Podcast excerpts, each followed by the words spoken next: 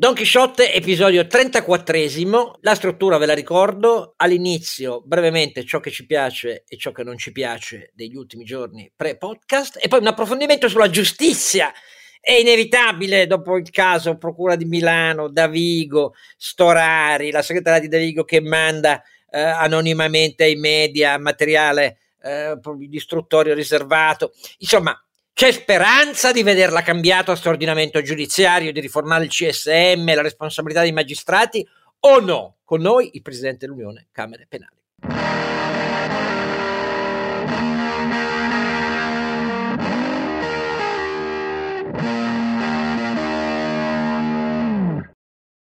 E la voce di Don Chisciotte è quella di Oscar Giannino, lo sapete, e a fianco a lui i suoi assolutamente più saggi, più utili, più importanti e più intelligenti compari, a cominciare da... da eh, che è questo? Eh, è, è piantatela, siete sempre... di intelligenza qua. Eh. Siete sempre riotti. Questo è ronzinante e scalpitante, ronzinante. Scalpitante, Carlo Alberto Carvalafè Ecco, e poi... Se ti riferissi a me sicuramente non è, non è il caso, no? penso che l'avessi, ce l'avessi con uh, Sancio Panza, vero? Eh, con Sancio Panza. che? Renato Cifarelli. E sghignazza oggi. Dove ci trovano, Renato? Ma no, sghignazzo. Scusami, se ci dai degli intelligenti mi viene da sghignazzare. Non mi sono, Ma no, eh, io, sono, io, sono, l'ultimo Anzi, della compagnia. No, sì, lo diceva la profe quando andavo al liceo, mi diceva è intelligente ma non si impegna.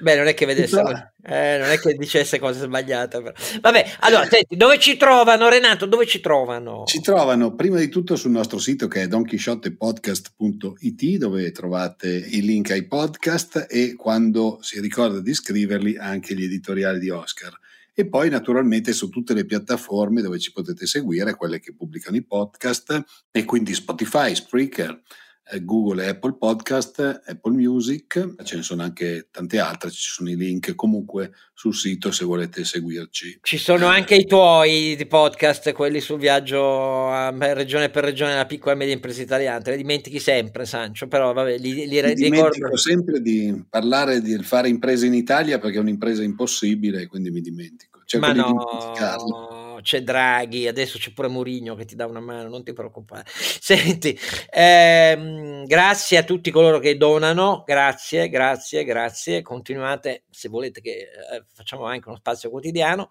eh, perché ci costa, ovviamente noi non, non, siamo ricchi a dire la verità, però grazie perché eh, spingete il bottoncino che c'è sul sito di Don Quixote Podcast. Allora, da, da chi iniziamo? Ci piace o non ci piace? Cominciamo da, da Carlo Alberto.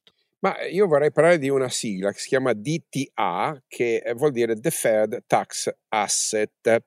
Che cos'è? È una normativa che consente, diciamo, di recuperare perdite fiscali da parte, eh, per esempio, di banche. Eh, normativa che nel decreto sostegni bis, o perlomeno nelle bozze che stanno circolando, è stata modificata per favorire l'acquisto di note banche italiane sul mercato da anni, come dire, che bellissime, storiche, ma che nessuno vuole evidentemente, e lo Stato cosa pensa di fare?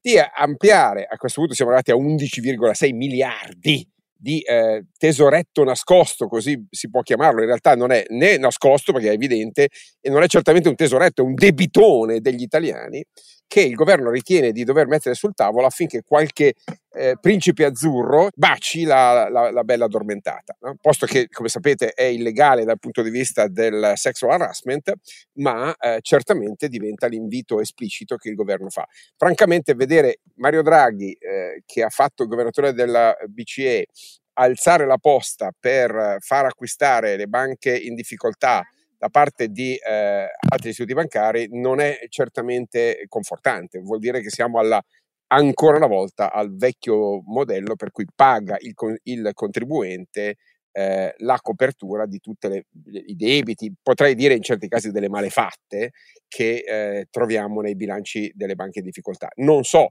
se l'Unione Europea sarà molto contenta di vedere eh, tutto questo a fronte del fatto che siamo in un ritardo strutturale sulla sistemazione della partecipazione del, del governo, che ha una, tesoro una quota di maggioranza, il 64% circa, in particolare in, in MPS. Non so se sarà contenta l'Unione Europea di vedere che dobbiamo di nuovo alzare il, il, il prezzo del, eh, del, tesoretto fiscale per riuscire a risolvere questa vexata questione. Non è un bel segnale, secondo me, caro Oscar. Del resto, come hai visto, però, la scadenza che era a fine 2020 per l'aumento del capitale da 2,2 miliardi è passata in vano e la Commissione europea non ha detto niente, né il meccanismo di supervisione della BCE, perché ce lo doveva mettere eh, per una quota preponderante lo Stato e lo Stato non intende mettercelo. Adesso la scadenza è diventata fine anno, l'hanno ulteriormente protratta per la cessione MPS è ovvio che lì i miliardi sono per Orselli Unicredit a dire prendila, prendila, prendila. Io spero che le fondazioni resistano, però è ovvio che la politica oramai mette tutto pur, che, pur di darla a qualcuno. Eh, pur darla a qualcuno, naturalmente, una banca medio grande, cioè gli si dirà dovete riequilibrarvi verso intesa, blin, blin, blin, blin, blin. Il meccanismo però noi critichiamo, caro ascoltatore, il meccanismo che questo si faccia con ulteriore iniezione pubblica di denaro è una roba veramente incredibile, perché noi confondiamo la stabilità e la tutela del risparmio con iniezioni eh, di sistema a banche che per come sono state gestite andrebbero risolte. Questa è la mia eh, opinione netta, ma naturalmente la politica non la pensa così, perché non bisogna mai risolvere dalle banche. E poi però chi paga? Noi. Scusate, ma è una roba abbastanza intollerabile. Renato. Beh, Ronzinante se la prende con Siena solo perché non gli fanno fare il palio, questa è una mia però cattiveria. No, io, cioè, invece... io non me la prendo con Siena che poverini, cioè, anzi sono molto solidale con chi lavora in quella banca perché francamente non c'entra nulla. Mi arrabbio ovviamente con la gestione politica di questa storia qua e, e francamente mi dispiace invece per, per, la banca, per quello che rappresenta, per la sua storia, mi dispiace tantissimo, però da cittadino italiano è giusto segnalare questa contraddizione che peraltro non è certamente certamente l'unica perché con Vicenza e, e, e Veneto Banca esattamente nelle stesse condizioni, con un altro strumento, ma esattamente nelle stesse condizioni, per non parlare di Popolare di Bari, quindi non siamo certamente a una novità esplicita per Siena, eh, che peraltro appunto rispetto a quelle banche quantomeno in condizioni di operare an- ancora, stiamo parlando di un'eredità, eh, di, un, di, un, di, un, di, una mala gestione eh, di antichissima data, in cui la politica purtroppo ha lasciato impronte digitali chiarissime.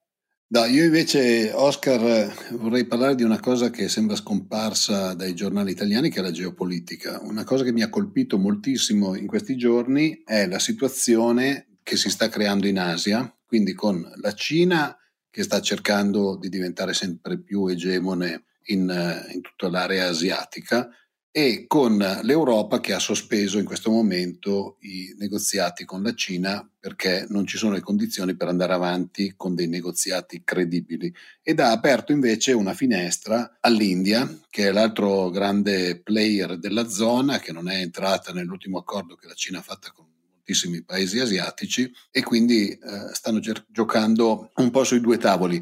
L'unica cosa che mi dispiace, mi dispiace moltissimo, è che come sempre resta la debolezza estrema dell'Unione Europea in politica estera e noi non siamo in grado in questo momento di avere una situazione geopolitica credibile, forte, cosa che naturalmente a me interessa dal punto di vista del business, perché poi non dimentichiamo mai che ormai le guerre si giocano sull'economia e quindi quella che è la situazione geopolitica, quelli che sono gli accordi intergovernativi fra le varie aree del mondo si trasformano poi in competitività delle varie aree del mondo.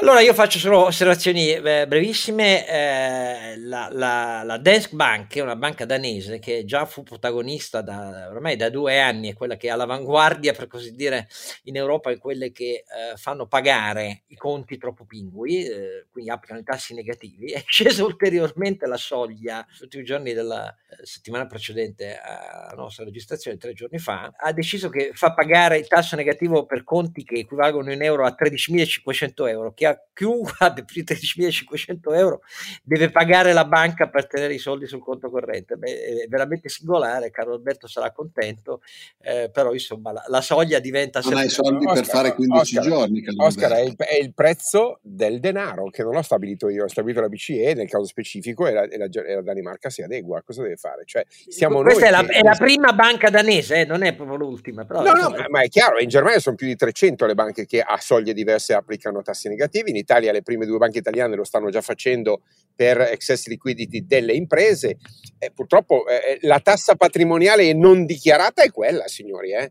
È, è, è, altro che prelievo di Giuliano Amato del 92. Stiamo parlando fondamentalmente di una naturale conseguenza della politica monetaria e non stupiamoci che poi eh, come dire, il prezzo del debito pubblico non ricada sui risparmiatori che eh, non hanno voglia o coraggio di investire. È, nor- è normale, è normale. Purtroppo è, è, la distorsione indotta da, da, questa politica monetaria che sarà anche giustificata, ma dal mio punto di vista ovviamente non è sostenibile nel lungo termine.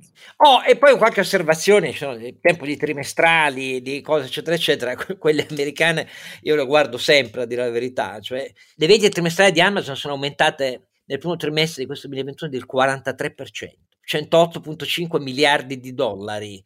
L'utile del primo trimestre 2021 rispetto al 2020 è aumentato del 220% a 8,1 eh, miliardi. Questo per darvi idea. Questo è quello che riguarda Amazon. Apple, i smartphone 5G stanno andando benissimo, quindi ricavi del primo trimestre dell'azienda saliti del 54% rispetto a quello del primo trimestre dell'anno scorso, a 89,6 miliardi di dollari eh, a, a, trimestre eh, i ricavi. I profitti più del doppio, 23,6 miliardi di quegli 89,6 miliardi, ecco, per, per, capirci, Google, Google, Google nel primo trimestre è aumentato quest'anno, sul primo trimestre dell'anno scorso, del 34%, 55,3 miliardi di ricavi, profitti per 17,9. Eh, per dirvi, cioè, eh, la pubblicità eh, pubblicità su Facebook, i ricavi del primo trimestre sono aumentati rispetto all'anno scorso del 97%.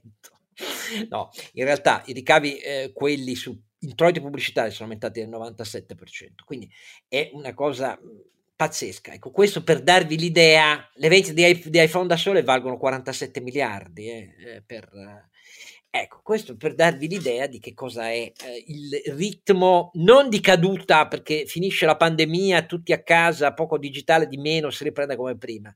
Il trend che era stato esplosivo del 2020 e dei blocchi da pandemia continua sostenutissimo. Non so se potrà reggere a questo ritmo, però eh, come si vede il, il digitale eh, è il drive potentissimo, oltre che il cloud della PA italiano, caro Carlo Alberto.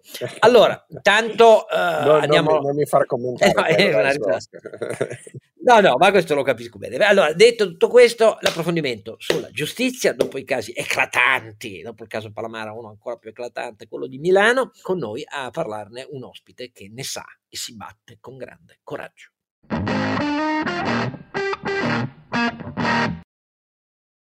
Eccoci all'approfondimento dell'episodio 34 eh, di Don Chisciotte. Insieme a me c'è sempre il eh, scalpitante, lo scalpitante ronzinante. Sì, Carlo Alberto Carnevale Maffè, con, uh, vi saluta con un nitrito. Con un nitrito e non un nitrato, ma eh, l'approfondimento è la giustizia, la riforma della giustizia. Certo c'è il PNRR e partiremo eh, ed esamineremo anche cosa c'è nel PNR sulla giustizia, però è inevitabile partire da quello che è avvenuto nelle ultime settimane, prima il caso Palamara, ma adesso relativo anche alle vicende di contorno e che spiegano tutte le tensioni che la Procura di Milano, una procura che ha una storia lunga nella, nelle vicende della giustizia e della politica italiana e che però, come è evidente, appena ci fu la sentenza eh, dell'indagine sulla corruzione internazionale dell'ENI era evidente che c'erano stati problemi in procura, tutti quelli che se ne occupano lo sapevano da prima, ma nelle ultime settimane abbiamo visto che non è stato solo il rumore, il dissenso di una parte della procura che non ha visto accolte le sue richieste e l'impianto stesso processuale eh, che aveva messo in piedi nel eh, caso Eni. E né tantomeno le richieste di assemblea di cui sono ma apprendere che PM che erano addetti a questo processo, non fidandosi del capo dell'ufficio della procura, Francesco Greco, notissimo della sua maniera di prendere tempi e di non sposare l'impianto della credibilità probatoria che aveva spinto De Pasquale e i suoi colleghi a insistere molto sulla pista eh, di quel processo e a chiedere che venisse, mentre il procedimento era già molto inoltrato, assunto per testimonianze straordinarie eh, l'avvocato Pino Amara che si diceva certo del coinvolgimento pieno e così via, e appendere però che a questo dei membri eh, dei pubblici ministeri che conducevano questa indagine, nel frattempo, non fidandosi del capo dell'ufficio Francesco Greco, mandavano verbali processuali di materiale di indagine coperti dalla riservatezza a un membro importante eh, del CSM, Pier Camillo Davigo, il quale li riceveva del tutto impropriamente da quel punto di vista, e poi eh, addirittura la sua segretaria era detta all'inoltro in forma anonima ai media di questi verbali Beh, a prendere tutto questo quando si trattava di Davigo, cioè l'uomo che è passato anni e anni a fare predica in televisione sull'etica della giustizia, tutti colpevoli, gli avvocati colpevoli perché ostacolano la giustizia, gli avvocati devono pagare per i loro errori. Ecco, allora abbiamo invitato esattamente chi, in un per me indimenticabile confronto televisivo, a questa dichiarazione di Davigo non ribatté se non sopito l'applauso del pubblico in quel talk show televisivo, disse sì, certo, il giorno in cui anche i magistrati risponderanno di migliaia di arresti eh, impropri, eh, di processi intentati eh, senza possibilità di vedere il giudicato passare condanne come avevano chiesto, eh, ingiuste detenzioni e così via. E l'applauso fu ancora più forte di quello di Davigo con un pubblico di un talk show che pure era ben orientato verso le tesi giustizialiste di Davigo. Cioè abbiamo deciso di chiamare il presidente dell'Unione Camere Penali, il per me mitico, scusate ma lo dichiaro, eh, avvocato eh, Gian Domenico Cagliazza. Grazie di essere con noi Presidente. A lei e a tutti voi. Lei ha già rilasciato un'intervista su questo dicendo qui il problema non è, anche nel caso milanese, cominciamo di lì, prendere uno o l'altro magistrato, qui c'è un problema grande come un grattacielo che da anni solleviamo eh, del processo, di un processo impari di diritti di difesa che non sono tutelati, della durata del processo che non è tutelata, si è battuto contro eh, la prescrizione di buona fede e così via. Ma questa vicenda di Milano a che considerazioni la induce? Ma eh, diciamo l'innesco, ecco, il, c'è questa vicenda di questa presunta loggia, eccetera, mi lascia francamente molto molto freddo, io poi come vedo svilupparsi narrazioni un po' romanzesche eh, in un paese e in una cultura inquirente che ha una specie di passione insana per le consorterie, le logge, queste, queste semplificazioni narrative.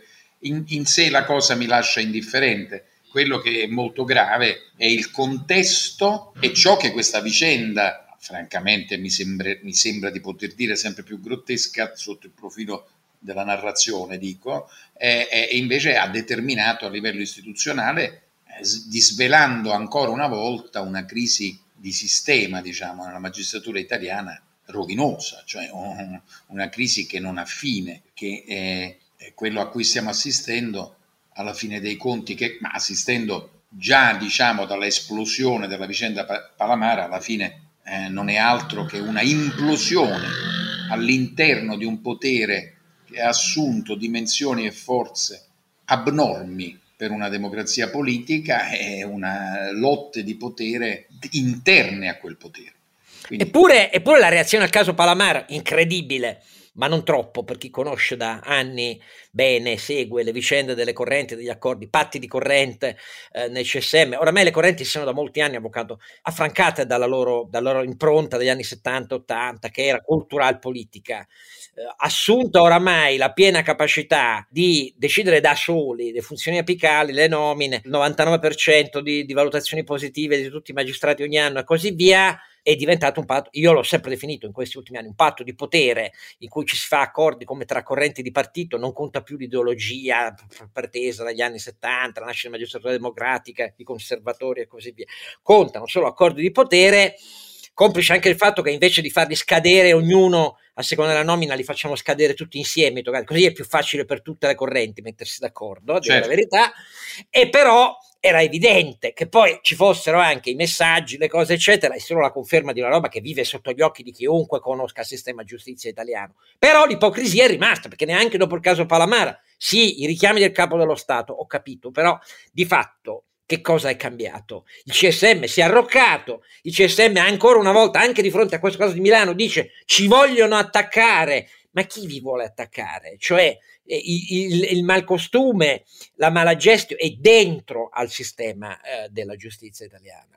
Sì, ma eh, lì diciamo la miopia, mm, ma anche eh, l'istinto di conservazione, insomma, eh, ha portato ad una risposta eh, veramente disarmante dal punto di vista proprio dell'intelligenza politica da parte dei, dei vertici istituzionali ed associativi della magistratura, cioè l'idea, la pretesa di liquidare il cosiddetto caso Palamara eh, con una lettura, eh, diciamo, personale, cioè di, di, una, di, una, devianza di un singolo magistrato e di un gruppetto di persone a lui legate, che è una lettura caricaturale di quello che è accaduto, che Luca Palamara ha interpretato un ruolo che c'è sempre stato e lo ha interpretato con il consenso pacifico, pacifico esplicito, insomma, eh, dell'intera mh, mm, magistratura eh, italiana. Eh, lui ha avuto una delega ad occuparsi della ricerca di quegli equilibri di potere tra le correnti cui lei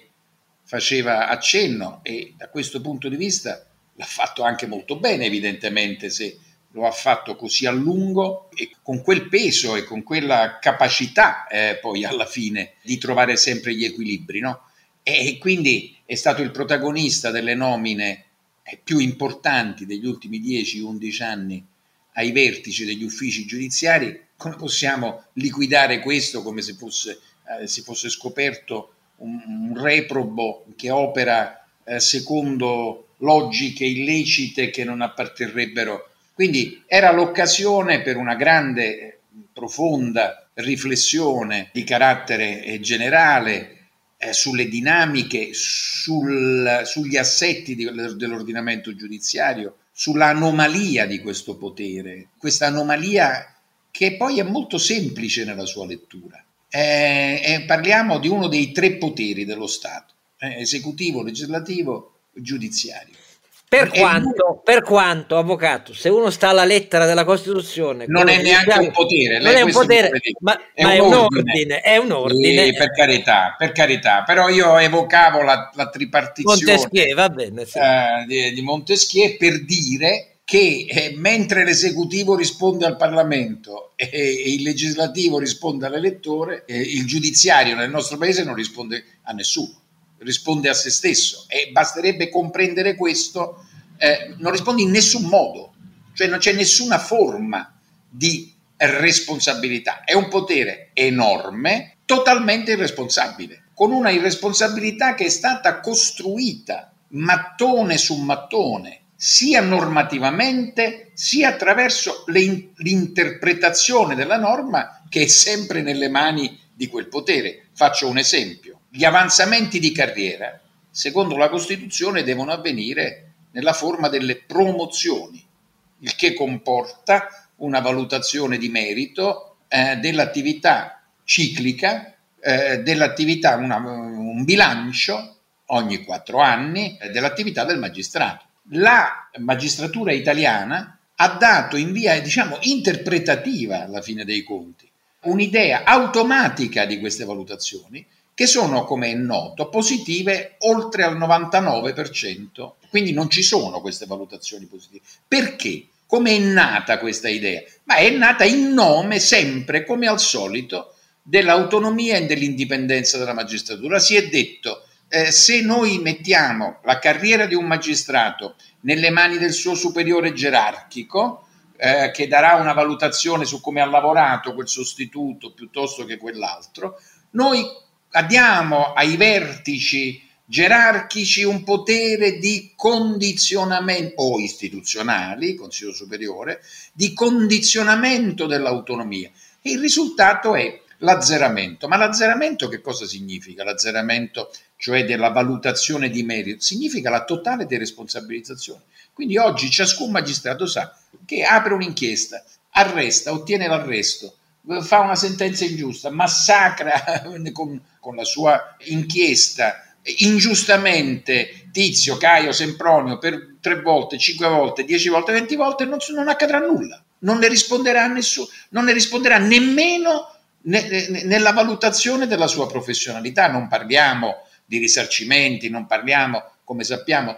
Quindi è un potere totalmente che, che ha blindato la sua totale insindacabilità la sua totale irresponsabilità e quindi è un potere incontenibile perché controlla gli altri due e, e, e, e non è controllato da nessuno, condiziona gli altri due e non è, non è minimamente condizionato. Perché anche quando, quando, una legge non piace alla magistratura italiana, viene interpretata anche contro il senso testuale. Ma dico, queste sono cose, io capisco che possono essere cose difficilmente spiegabili all'opinione pubblica, però è un indirizzo culturale preciso, quello delle, che ha espanso il potere di interpretazione della norma oltre il testo, eh, perché il giudice dà la sua interpretazione, quindi le leggi che non piacciono vengono interpretate per come cioè il potere dell'interpretazione della legge è, è un'altra delle forme straordinarie del potere um, giudiziario. Quindi è tutto questo per dire che è inutile che andiamo dietro la loggia, la loggetta, chi se ne frega.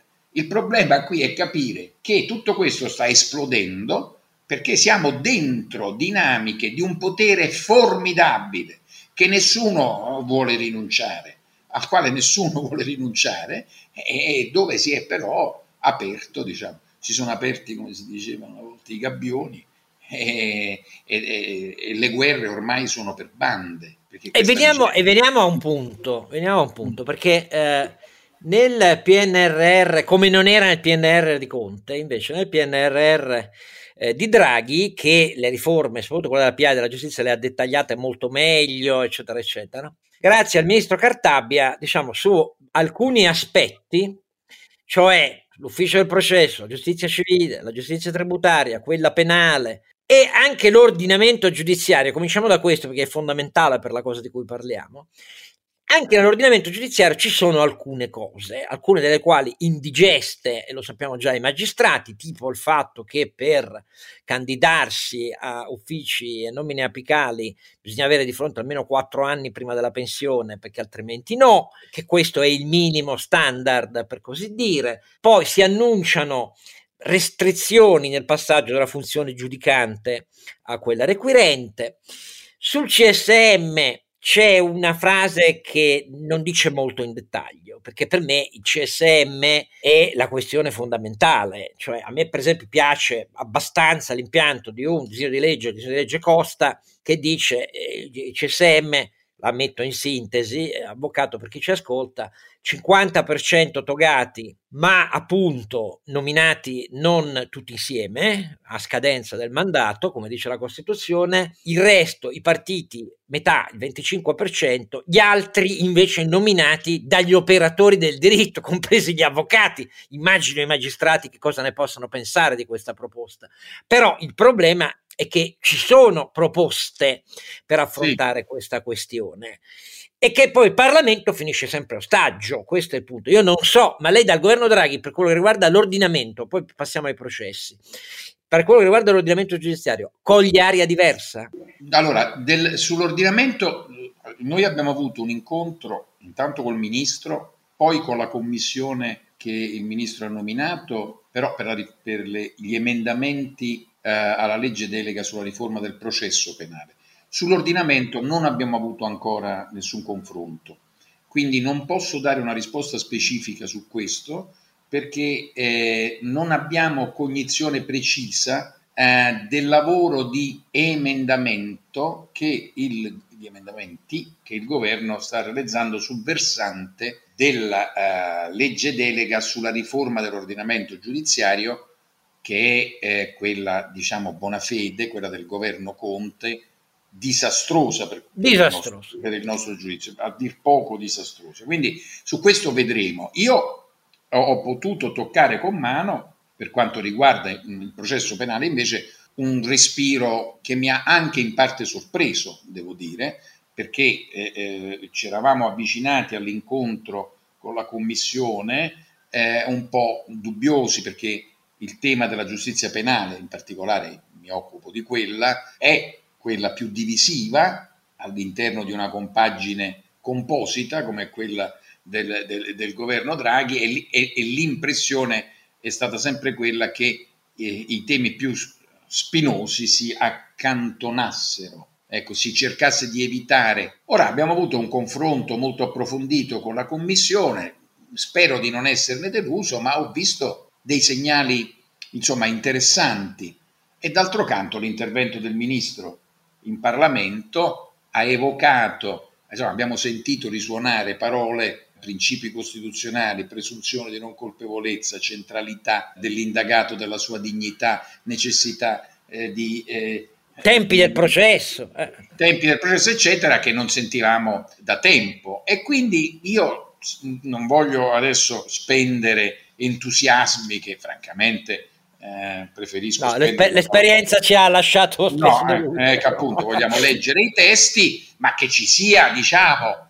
un, un, che si respiri un'aria diversa, questo non c'è, eh, non c'è il minimo dubbio. Ecco. Poi ma eh, dipendesse dip- giudiziario eh, non, ho, non ho riscontri invece, quindi e qui io temo che non si abbia chiaro che eh, no, io spero invece che lo abbiano chiaro, non lo so, ripeto, ma vedremo a giorni perché eh, il termine è stato prorogato mi pare il 17 maggio degli emendamenti sulla legge eh, sul, sull'ordinamento giudiziario vedremo di che cosa si tratta. Lì bisogna intervenire sui temi che stavo, stavo dicendo quello della responsabilizzazione professionale. Sarebbe già un passo avanti enorme l'idea. Naturalmente qui dobbiamo capirci non è che qui nessuno pretende di immaginare che se un pubblico ministero apre un'inchiesta e gli imputati saranno assolti, questo deve, debba aprire no, certo. una, una valutazione. Noi stiamo parlando di numeri, di grandi numeri, su quattro anni, io le posso dire per esperienza, purtroppo ormai sono tanti gli anni,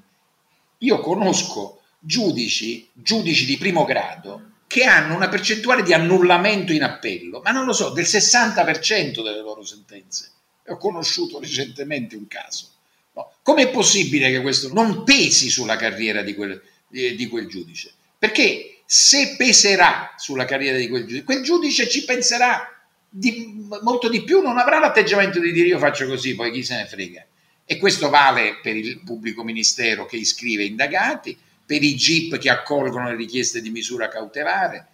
Eh, quindi il tema della, del recupero nient'altro che del principio costituzionale, delle promozioni, dell'avanzamento in carriera per promozione sarebbe già una rivoluzione perché sarebbe un primo atto di autentica responsabilizzazione del magistrato. Non ne sento parlare, anche se ne ho sentito parlare formalmente da parte del vicepresidente Ermini nella sua relazione all'inaugurazione dell'anno giudiziario di quest'anno, dove sorprendentemente ha aperto a questa riflessione, che è tutta nostra, delle, dell'Unione delle Camere Penali, ha detto in effetti dovremo aprire una riflessione su questo. Speriamo, eh, speriamo che questa sensibilità, devo dire, che lui ha dimostrato e che gli è valsa già una serie di attacchi su questo punto, eh, sia, sia colta anche dal governo in questo lavoro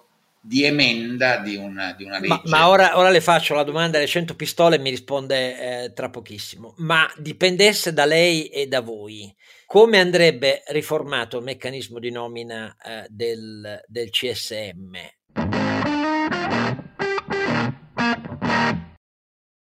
Allora, Avvocato Cagliazza, Presidente dell'Unione Camere Penali, come riformerebbe lei il CSM? Ah, se, allora, non, il, il, il tema del sistema elettorale, guardi, è l'ultimo dei temi veramente l'ultimo dei temi. Dico solo una cosa, che la legge delega è arrivata a un tale cortocircuito proprio eh, che eh, eh, se dovesse essere votato il nuovo sistema elettorale previsto dalla buona fede, potrebbe accadere che diventino componenti del CSM solo pubblici ministeri, perché non c'è più la distinzione tra eh, eh, il voto tra i giudici di Cassazione, il voto tra i giudici, quelli della giudicante, eh, di merito tra i, tra i, pubblici ministeri, hanno eliminato queste distinzioni e naturalmente, cioè, e, e quindi è, è, funziona come per l'elezione dell'Associazione Nazionale Magistrati, che infatti è sempre in mano ai pubblici ministeri perché sono i più politicamente più oh, forti, eh, sono quelli mediaticamente più forti. Quindi per dirle la follia, ma il tema non è eh, la riforma del sistema elettorale. Noi dovremmo, e lo dice, eh, lo, l'ha detto l'altro ieri con molta durezza e chiarezza Giovanni Maria Flick, non è che stiamo parlando di un, di un rivoluzionario, eh, il quale ha detto intanto il CSM dovrebbe essere ricondotto ancora una volta anche qui alla sua matrice costituzionale, che è quella di un organo di alta amministrazione, non è uno, una terza Camera che opera e interloquisce sulle leggi, eh, sui progetti di legge, che esprime pareri, che interloquisce con la politica, è un organo di alta amministrazione che dispone nomine, trasferimenti e carriere dei magistrati. Punto. Già queste, cioè se ispiriamo una riforma in questi termini del Consiglio Superiore, è già tanta roba. Sono abbastanza orripilato dall'idea del sorteggio, ma per una personale formazione e storia, insomma, credo, no? democratica, l'idea di una rappresentanza sorteggiata mi fa spavento. Certo, se la magistratura non dà dei segnali veramente di reazione forte culturale, temo che questa idea del sorteggio, sorteggio di secondo grado, cioè dopo una prima elezione, eccetera, eh, prenderà sempre più forza, ma sarà il segno umiliante di una crisi senza ritorno. Comunque io al CSM, ecco, penso a quello. Se già si ritornasse alla Costituzione... Sarebbe una gran cosa. Lei sa che sul tema delle carriere e delle valutazioni per gli avanzamenti c'è una storia lunghissima alle spalle, prima di arrivare al nostro sistema. Cioè la, la, la storia del secondo dopoguerra era una cosa di fronte alle quali poi la magistratura associata iniziò a dire il meccanismo è un meccanismo oligarchico che seleziona gli orientamenti giurisprudenziali, eccetera, eccetera. Poi arrivano la legge, Breganza, Breganzone e così via. Dagli anni 70 i partiti iniziano a coltivarsi i magistrati credendo che assecondandoli, per così dire, avrebbero ottenuto in cambio qualcosa, questa almeno è la mia interpretazione, si arriverà all'avanzamento automatico retributivo al grado di magistrato di Cassazione a prescindere da, dagli incarichi effettivamente ricoperti. Esatto, l'automatismo di cui ecco, parlavamo. Ma questa prima, è una storia pluridecennale, per così dire. Sì, sì. Non per, non per ritor- far tornare indietro la storia, ma per essere realisti, secondo lei, una valutazione eh, un meccanismo di valutazione in base a cosa si dovrebbe concentrare per gli uffici apicali e poi alle statistiche, ecco. alle statistiche non di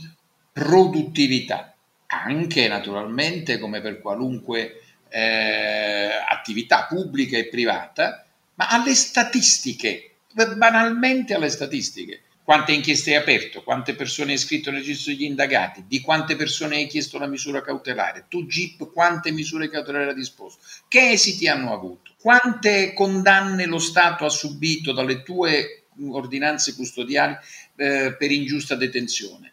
Eh, tu giudice di primo grado, quante volte ti si è visto riformare le sentenze eh, da te? Eh, Avvocato, da te se posso però su questo punto, eh, visto che lei chiede statistiche, la, la, voglio far commentare anche su, sulla la, la, vexata question dell'ufficio per il processo, che sono vent'anni che aspettiamo che funzioni e che potrebbe, tra le altre cose, anche fornire la base quantitativa per estrarre queste statistiche. Se fosse pensato sia per scopi diciamo amministrativi, gestionali, documentali, sia per scopi di governance, no? quindi di controllo o quantomeno di riforma. Ecco, io ho visto sul PNRR che c'è qualche milioncino, anzi un milione per comprare un po' di PC, qualche milioncino per pagare qualche stagista, ben 800 mila euro per il software sulla giurisprudenza. Io ho trovato veramente il parto di un topolino eh, dopo vent'anni, eh, il parto di un topolino senza nessuna idea di una piattaforma gestionale, di gestione documentale, le notifiche, il contraddittorio. È un processo con un workflow abbastanza standardizzato, mi domando cosa ci voglia per capirlo, e che però assolutamente non parla di quello che dice lei, cioè della produzione di KPI, di, di, dire, di metriche oggettive per valutare la ragionevole giustizia. Volevo un suo commento, già il mio l'avrà capito, diciamo. No, no ma è questo, lo condivido, lo condivido, ecco perché le dico, siamo lontanissimi insomma da quello che è necessario. Non vorrei, adesso nella mia risposta stavo riflettendo sul CSM, eh, che rimanesse sullo sfondo l'idea della separazione delle carriere. L'idea fondamentale nostra è che i CSM devono essere due. Esattamente. Perché, perché gli ordini giudiziari devono essere due, eh, il pubblico ministero, quella, quella, dei giudici inquirenti e, quello, e quella de, dei giudicanti. Due sezioni ma, distinte, ma non c'è Due sezioni distinte, due carriere distinte sin dal reclutamento, ma per una ragione molto semplice per chiudere il cerchio del nostro ragionamento. Necessità di responsabilizzazione, e l'abbiamo detto, necessità di controllo di questo potere, ma il controllo del potere giudiziario deve essere della giurisdizione, cioè chi controlla soprattutto il potere inquirente deve essere il giudice ma perché questo controllo funzioni, e da noi funziona poco, soprattutto il controllo sulle indagini e sulla fase cautelare, è necessario che il giudice sia veramente terzo come vuole, come vuole la Costituzione e non c'è verso. Noi non possiamo eh, ambire alla terzietà del giudice solo facendo, scommettendo sulla formazione culturale e sulla cultura della prova del giudice. Il giudice deve appartenere a un ordinamento diverso dal pubblico ministero deve avere una formazione professionale diversa da quella del pubblico ministero, deve avere un consiglio superiore della magistratura diverso da quello dei pubblici ministeri. Questa è l'idea eh, di fondo perché vogliamo il controllo sul potere giudiziario,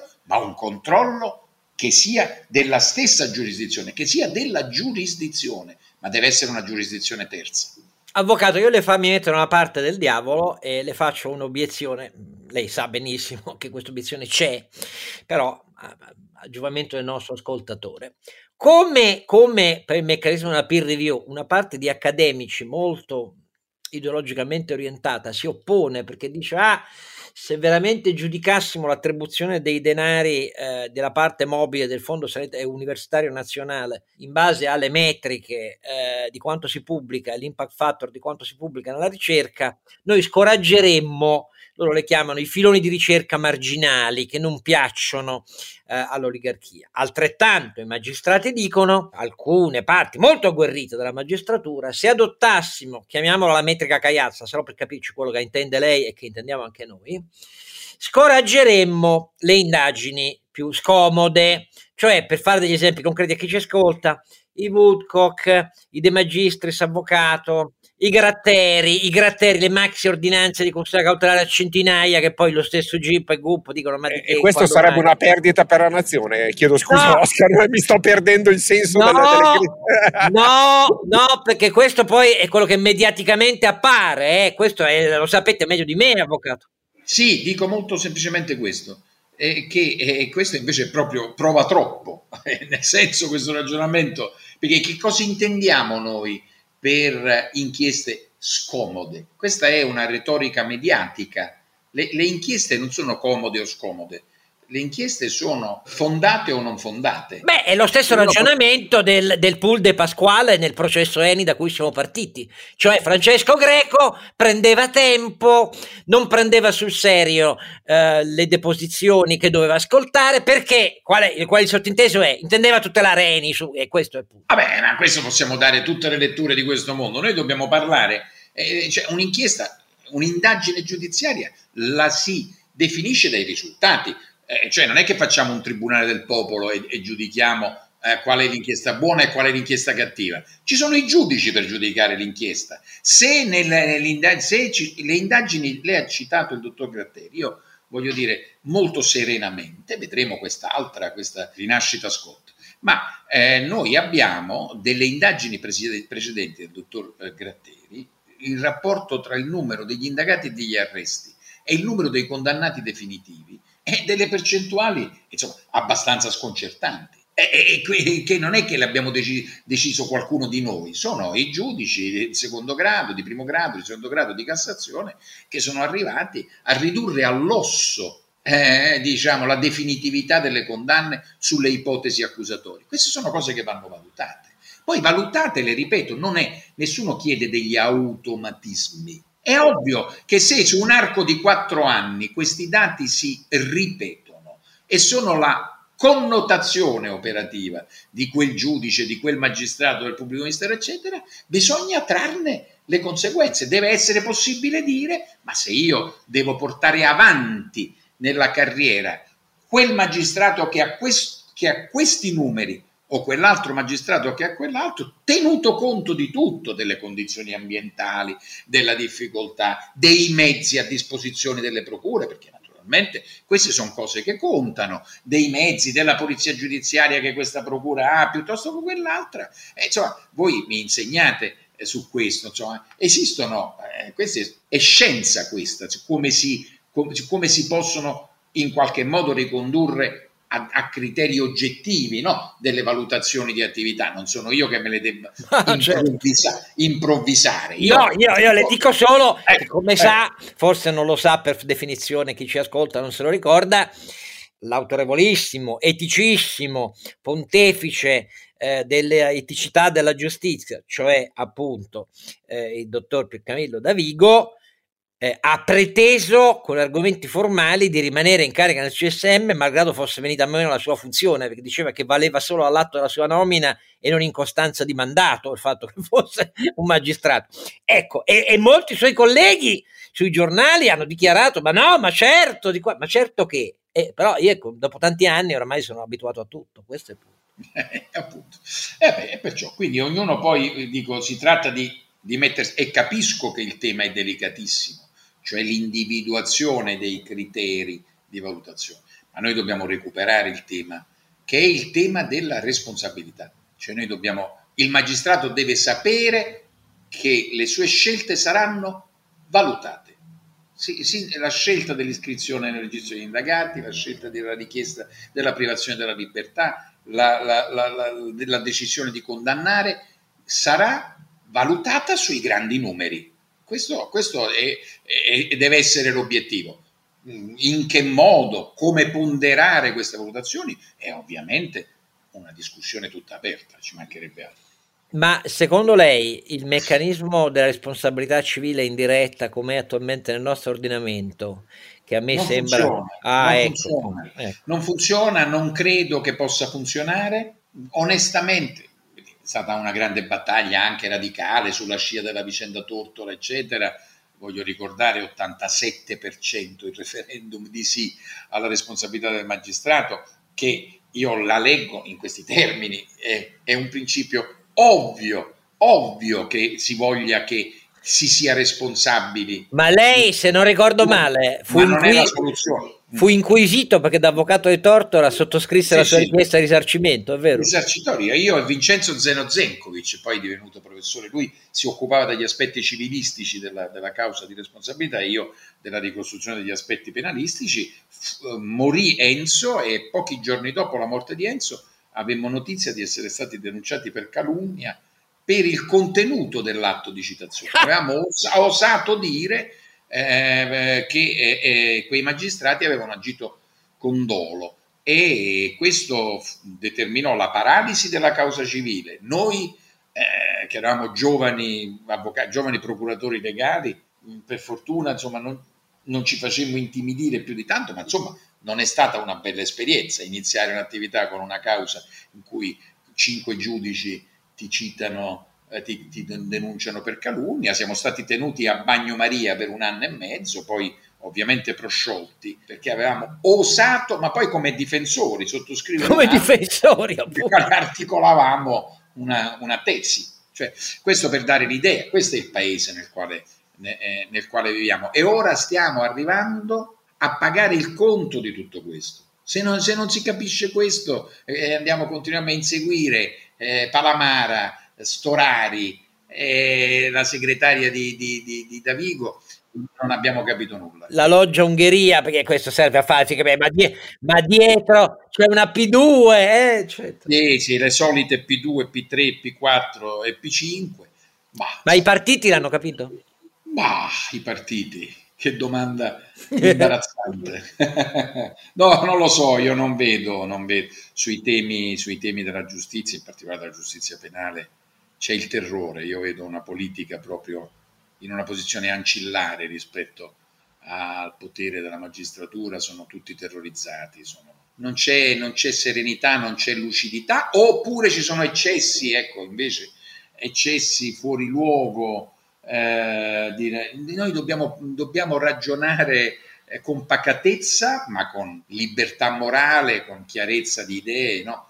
eh, dobbiamo capire che è, ma lo deve capire la magistratura innanzitutto. Io spero che stia accadendo. Io penso che nel corpo vivo della magistratura questa consapevolezza stia crescendo. Lei non ha idea di quanti magistrati che ti incontrano poi a quattro occhi ti dicono io sulla separazione delle carriere, d'accordissimo.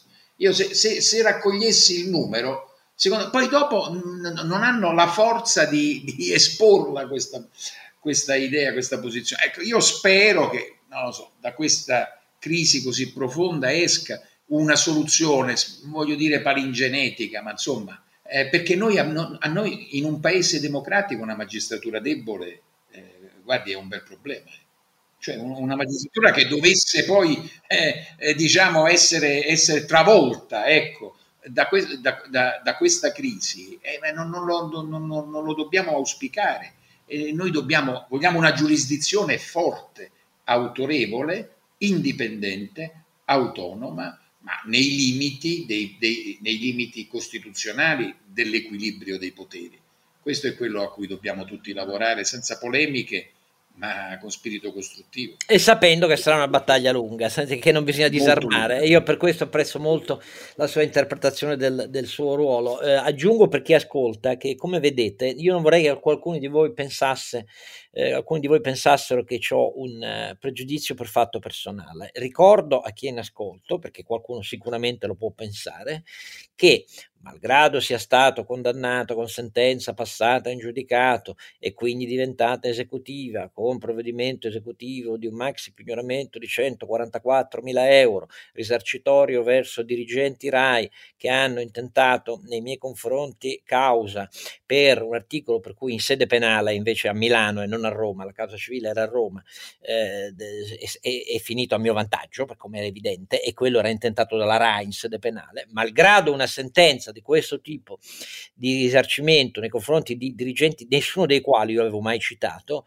sia per ammontare senza precedenti nella storia della Repubblica, perché il, il, il, l'argomento, lo strumento riformatore era una, un editoriale in cui dicevo che la RAI era lottizzata, avendo pubblicato un articolo con oltre 900 nomi con colore politico, ha scritto nella RAI, visto che stiamo parlando di RAI anche in questi giorni, e il numero dei neutrali in verde era minimo, per aver scritto che la RAI è lottizzata, io sono stato condannato, non ho mai fiatato sul giudice, non avete mai sentito il nome del giudice sulla mia bocca o il mio scritto, Ehm, sono impegnato per anni a restituire i soldi per quella roba che per me è stata una botta terrificante, io non, so, non ho niente di mio, eppure ciò per questo non mi faccio accecare da questa faccenda e non conta niente per me. Qui stiamo parlando di problemi che riguardano tutti. Renato, una tua esperienza di imprenditore, la giustizia come si è comportata? Ma io per fortuna sono stato abbastanza fortunato di non incappare mai nella giustizia. Devo dire che dalla mia visuale mi è capitato parecchie volte di sentire cose che, tipo quelle che raccontava l'avvocato Cagliazza, quindi eh, dei maxi sequestri, delle cose eh, che andavano a finire, che puntavano tutto sommato ad andare a finire sui giornali, così come primo impatto eh, quando tu le vedevi. Eh, con arresti, persone che sono state rovinate qua a Voghera da, da un giudice che poi se n'è andato, uno di quei giudici appunto che ha fatto un sacco di maxi inchieste che poi sono sempre andate a finire in nulla, questa poi in particolare era veramente senza fondamento. A me è capitato, guarda, io sono capitato dal giudice del lavoro, però devo dire che un po' perché la nostra azienda forse si è sempre comportata bene, un po' perché in quel caso non c'era niente di particolare, sono stato trattato bene. Resta il fatto che quando fai l'imprenditore ti rimane sempre questa idea che hai questa specie di spada di Damocle eh, sulla testa per cui un giudice una mattina si sveglia, decide che tu, la tua azienda non va bene e quindi eh, fa pesca a strascico per cercare reati. Però questa è una mia idea. Eh. Renato, ricordati sempre, su questo chiedo l'opinione di Carlo Alberto, che nel nostro ordinamento abbiamo assistito al fatto Ilva. Ilva nasce nel 2012, famiglia Riva la gestiva e la famiglia eh, la gestiva con utili e investimenti ogni anno con un sequestro degli alti forni che diventa poi espandendosi nella fase istruttoria, inaudita altera parte, che diventa il sequestro degli input e degli output di produzione, il sequestro dei conti eh, patrimoniali ed economici di tutta l'impresa è esteso poi al sequestro anche patrimoniale dei soci come persone. Tutto questo, avvocato Cagliazza, me lo dica lei, che nel nostro ordinamento non c'è. E io poi... purtroppo eh, pur, mi, non ho idea di quanto vorrei risponderle su questo e, e, e, e potrei farlo molto approfonditamente, ma essendo impegnato, io ho finito di discutere venerdì scorso per nove ore in difesa dell'ex capo delle relazioni esterne in quel processo. E quindi non, può. non ne, però, posso, però, non ne posso parlare, ma vorrei, colgo solo l'occasione per dire che in quel processo sono state chieste pene 28 anni, 25 anni, 22 anni, 17 anni, cioè sta per accadere qualche cosa dopo 5 anni di processo, mi auguro che non accada, no, no, certo. su cui spero che insomma, l'attenzione dei media ma... sia finalmente Sveglia. un po' più attenta, ma io ho visto che quando all'epoca i diversi governi hanno tentato di opporsi, alla fine lo stesso Quirinale ha detto non vi opponete più. Quindi questo è quello che è avvenuto per chi si è occupato della vicenda Ilva ed è una cosa che per me è incredibile perché significa che l'impresa è esposta a questo nel nostro paese con questo sistema giudiziario, cioè una cosa che non ha uguali come testimoniato da qualunque gruppo siderurgico in qualunque paese del mondo. Del Nessuno mondo, può essere esposto a una cosa simile, tanto più per un impianto che è stato fatto con i parchi minerari di decine di ettari all'aperto dallo Stato, mica dai Riva, eccetera, eccetera, eccetera. E eh, vabbè, ma comunque. Vabbè, vabbè, non mi faccia dire. Grazie, avvocato. Re, caro Alberto, concludi tu però. No, solo per dire che voglio solo commentare che la giustizia penale per me non è un ordine, è un'ordalia, se posso usare questo termine, e quindi la verità è che non sai mai cosa ti può succedere. Se vuoi, la mia preoccupazione è sulla giustizia civile per una volta sul lato della tutela dei creditori. Se questo paese non, non garantisce ai creditori l'esecuzione dei loro diritti, non andiamo molto lontano. E qui, come dire, non è una questione fattibile di ingiustizia, ma è veramente una questione di minimo di efficienza. Purtroppo non vedo lucidità neanche su quel fronte che per me rimane una delle condizioni fondamentali per non investire in questo paese. Allora, con un po' di velocità possibilmente. Eh, no, no, ma infatti la questione dei tempi nel civile c'è nel PNRR e anche la riforma delle procedure esecutive. Vediamo, vediamo come, come quella cosa va, va, avanti. Grazie Avvocato Cagliazza e appuntamento A per voi. tutti. Appuntamento per tutti naturalmente al prossimo episodio e quindi questo era il 34esimo al 35esimo.